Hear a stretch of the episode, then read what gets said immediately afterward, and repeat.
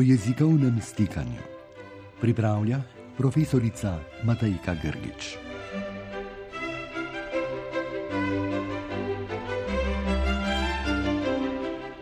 Drage poslušalke, dragi poslušalci, dobrodan in dobrodošli v novi seriji jezikovnih kotičkov. Tako kot v prejšnjih oddajah bomo tudi tokrat obravnavali predvsem pojave italijansko-slovenskega jezikovnega stikanja. Povedali smo že, da je teh pojavov veliko in da zadevajo vse ravnine jezika, od fonetike, se pravi glasoslovja, do morfologije, oblikoslovja, sintakse, skladnje in ne nazadnje leksike, torej besedišča. Prav tako smo v prejšnjem ciklusu oddaj že omenili, da so pojavi jezikovnega stikanja nekaj povsem običajnega. Vsi jeziki, kar jih poznamo, so se razvili v stiku z drugimi jeziki. Noben jezik torej ni povsem čist. Pojavi jezikovnega stikanja vsekakor niso nevarni. Jezika ne ogrožajo, jezik se zaradi tujk ne bo uničil in tudi ne bo izumrl. Nasprotno. Dokazano je, da izumirajo prav tisti jeziki, ki nimajo stikov s svojimi sosedi. A to je že druga zgodba.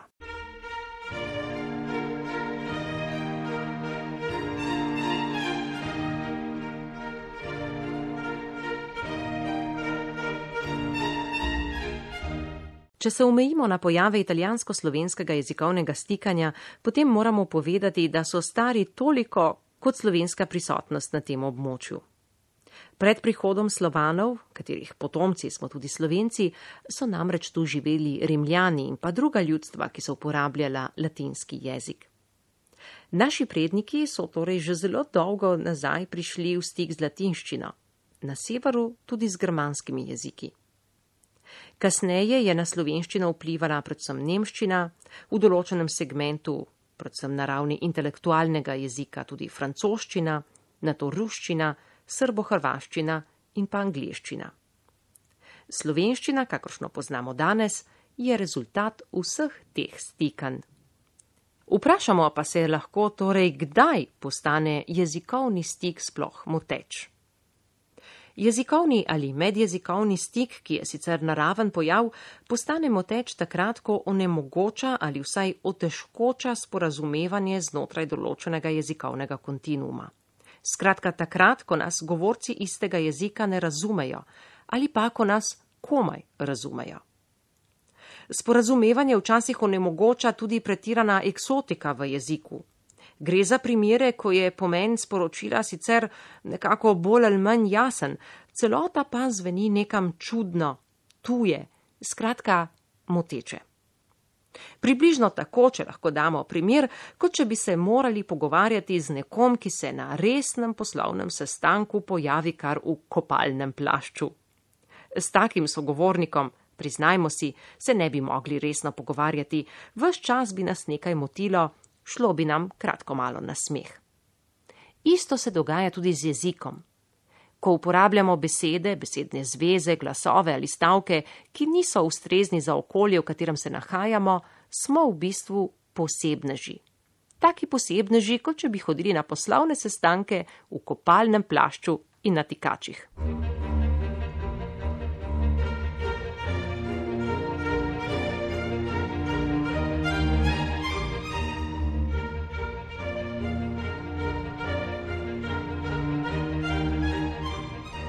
Seveda, živimo v svobodi in vsak se lahko odloči, koliko želi biti poseben. Včasih pa te posebnosti niso stvar zavestne odločitve, ampak neznanja, nepoznavanja stvari. Zato je dobro, da jezik, v katerem se sporazumevamo, tudi poznamo. Da vemo, kaj je v tistem jeziku bolj običajno in kaj manj, kaj zveni zelo eksotično, kaj je govorcem mogoče celo povsem nerazumljivo in kaj lahko izpade kot smešno na to pa se, jasno, sami odločamo, koliko in kako želimo biti posebni. Pa da damo še nekaj primerov.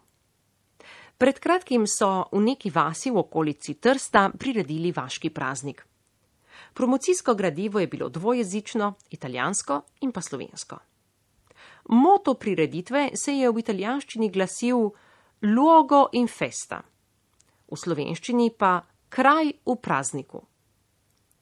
Preden se lotimo analize jezika, moramo vedno pomisliti na kontekst. Gre torej za vaško prireditev, kar pomeni, da je nekoliko bolj sproščena raba jezika povsem na mestu. A hkrati ne pozabimo, gre za promocijsko gradivo, torej za napis, ki naj pritegne ljudi, potencijalne obiskovalce te prireditve. Prav gotovo se je to vabilo razdeljevalo tudi čez mejo in so ga v roke prejeli ljudje, ki ne znajo italijansko.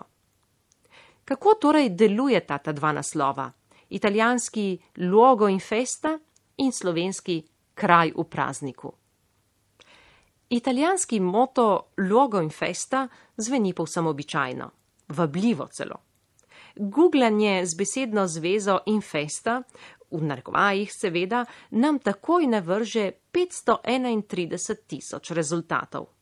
In kaj k malu vidimo, da se mnogi od teh rezultatov nanašajo prav na vaške ali mestne praznike. Čita in festa, ponticelli in festa, koltello in festa in tako dalje.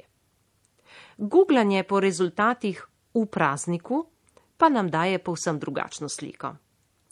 Zadetkov je komaj nekaj več kot tisoč. Veliko se jih nanaša celo prav na omenjeni praznik v tržaški okolici ali na druge dogodke v Italiji. Drugi, veliko redkejši rezultati pa se nanašajo na povsem drugačne kontekste, naprimer v prazniku svetih treh kraljev je vrednostna simbolika ali ljudje so v prazniku videli priložnost za zabavo. Zadetkov, ki bi se nanašali na kake rabe tipa Koper v prazniku ali Sežana v prazniku ali Nova Gorica v prazniku, pa dejansko ni. To pomeni, da taka raba v slovenskem jeziku ni izpričana. In če ni izpričana niti ob slovensko-italijanski meji, naprimer v Kopru, Sežani ali Novi Gorici, kaj šele, da bi jo razumeli v notranjosti Slovenije. To seveda pomeni nadalje, da je taka raba v slovenskem jeziku prava eksotika. V omenjenem letaku in v podobnih zgibankah oziroma promocijskem gradivu, ki nastaja na našem koncu, je veliko takih primerov. In k njim, drage poslušalke in dragi poslušalci, se povrnemo v naslednji oddaji.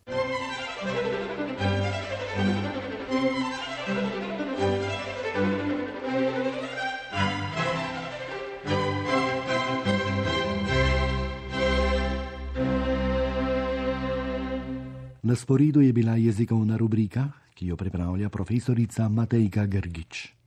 Uredništvo Loredana Gec.